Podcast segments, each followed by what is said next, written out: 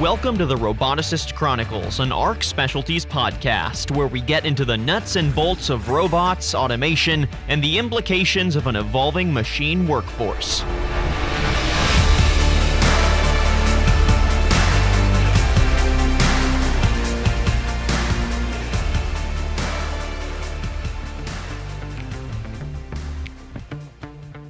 Welcome to the Software and Technology Podcast, brought to you by MarketScale.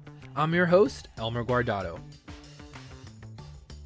As integrated solutions like automation, robotics, and process development become more and more integrated in the manufacturing industry, we decided to sit down with Dan Allford to get some insight on his industry and break down just why manufacturing became cool again.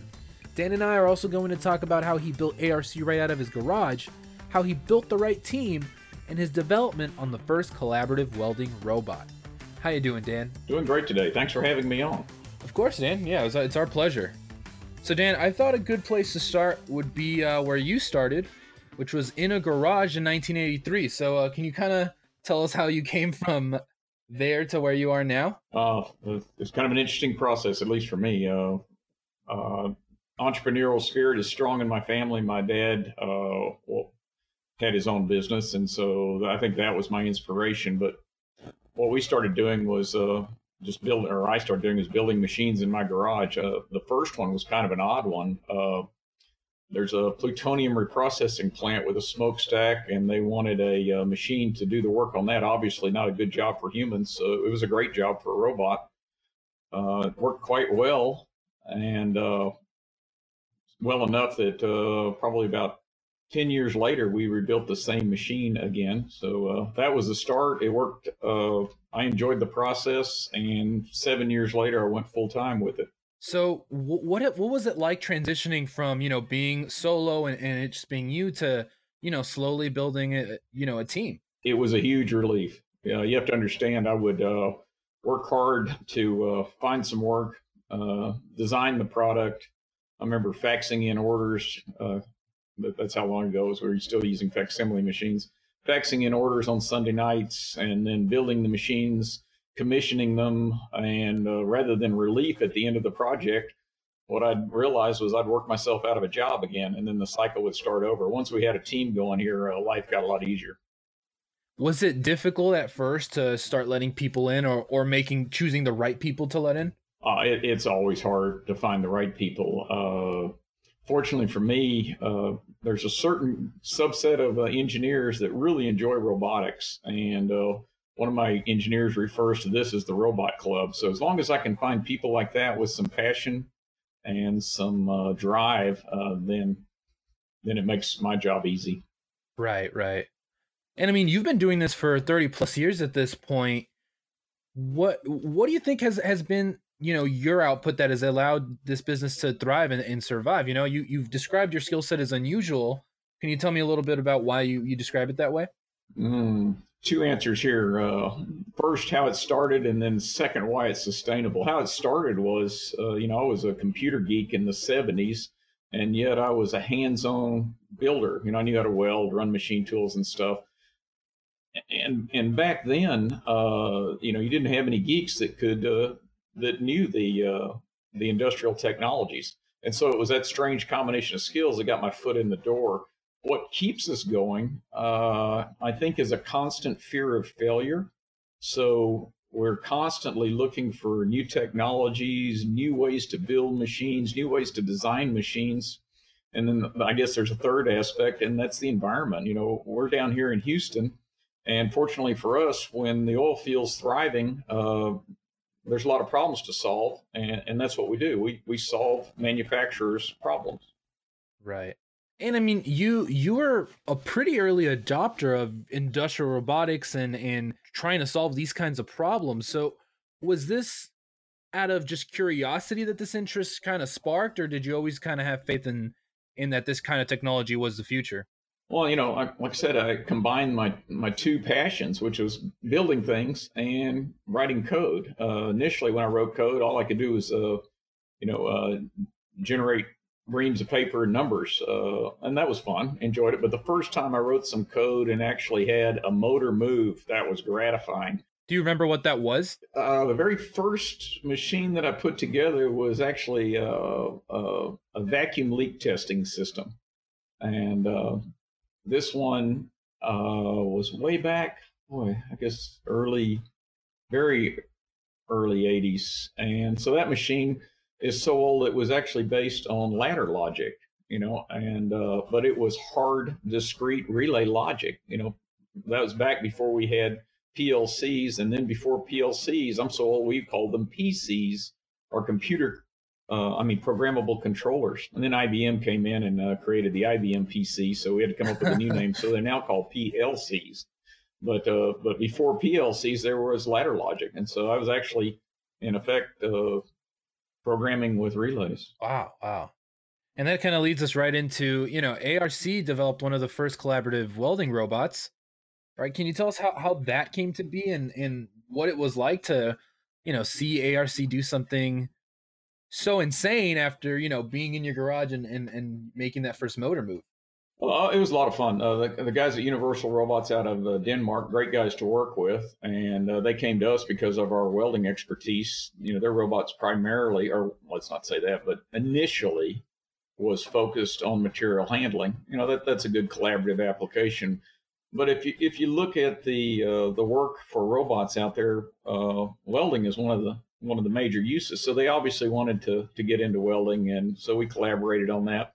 And it fits with my philosophy. My philosophy on robots is they're too hard. Uh, I tell people the largest use of robots in America is dust collection. People buy them, they don't get them to work, they put them in the back and they collect dust. What we need to do is make robots more approachable, more programmable, and easier to operate. And and the collaborative guys, you know, they're all in on on that on that regard. You know, they're trying to make them easier to use, easier to program. As as you start building this team, and and as you start, what are some lessons that you learned early on that that have still stuck with you and and and still make sense with what you're doing today?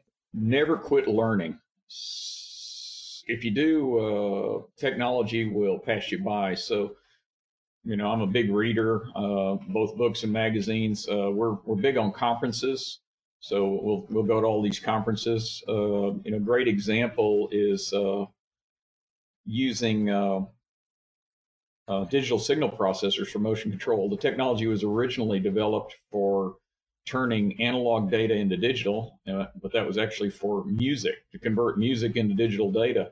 And then once the cost of DSPs got you know got to be reasonable, then now we're using them for motion control and welding and other things like that. So uh, you just have to watch uh, technology and see how you can apply it to your industry, whether it's a uh, a chip out of an iPod or uh, or something else. Right, right. So you know, we, we asked you in our pre-interview survey, you know, what are some emerging trends that you've witnessed within the industry over the past year? And and one that I found really interesting that you listed was manufacturing has become cool again. Can we break that down? Well, when I was a kid, you know, in the '60s, uh, building stuff was was cool, and we did it. You know that uh, I built a lot of things when I was a kid and learned a tremendous amount in the process. We built a steam engine. We built a wind generator. We built our own computer terminal. That's how we uh, got to program on a on a local mainframe. And so there was no stigma against going into manufacturing. You know, it was an honorable profession.